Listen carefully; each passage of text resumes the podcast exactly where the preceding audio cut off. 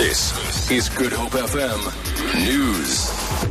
Good morning. It's emerged that Salah Abdeslam, the man who is now the focus of a huge manhunt over the Paris, France shootings and suicide bombings, was stopped by police and let go hours after the attacks on Friday. The attacks have claimed the lives of 132 people and more than 300 people were wounded. Chris Morris reports. Mourning for the victims of Friday's attacks, the president will lead the country in observing a minute's silence before he addresses a special session of both houses of parliament in Versailles. Meanwhile, the investigation into the attacks continues, with French officials now convinced that they were planned by a group in Belgium with support from associates in France. At least one man involved in the attacks, named as Salah Abdeslam, is on the run. Tracking him down is now of the highest priority. Police union POPCRU says it will discourage young people from becoming police officials. The union says policing in the country has become a high risk career and nothing is being done to rescue the situation. More than 60 police officials have been killed in attacks in the country so far this year.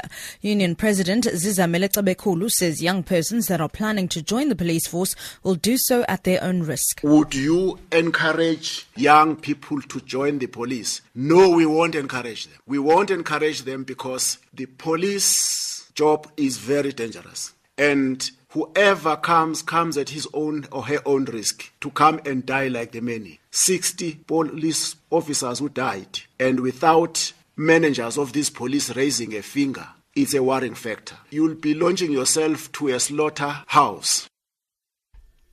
27 students of the Cape Peninsula University of Technology are expected to appear in the Bellville Magistrates Court today on charges of public violence. They were arrested on Friday during a day of chaos on campus when students clashed with police. Students are demanding that their debt of nearly half a billion rand be written off. Early Saturday morning, a bus was set alight on campus, but no arrests were made in connection with this incident. Fire and rescue teams had to extinguish several small fires on campus. Meanwhile, the University of the Western Cape has changed the venue at which final year students will write their exams today.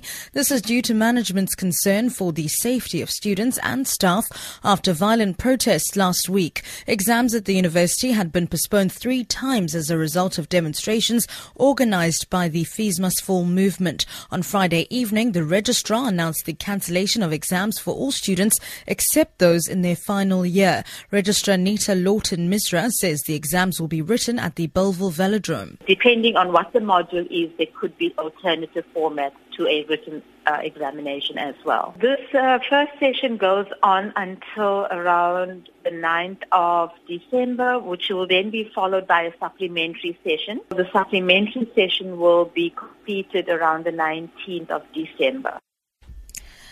The rand is trading at 14 rand 38 to the US dollar, 21 rand 88 to the pound sterling, and 15 rand 43 to the euro. Gold is trading at $1,092 an ounce, and the price of Brent crude oil is at $44.97 a barrel. For Good Hope FM News, I'm Sibs Matiela.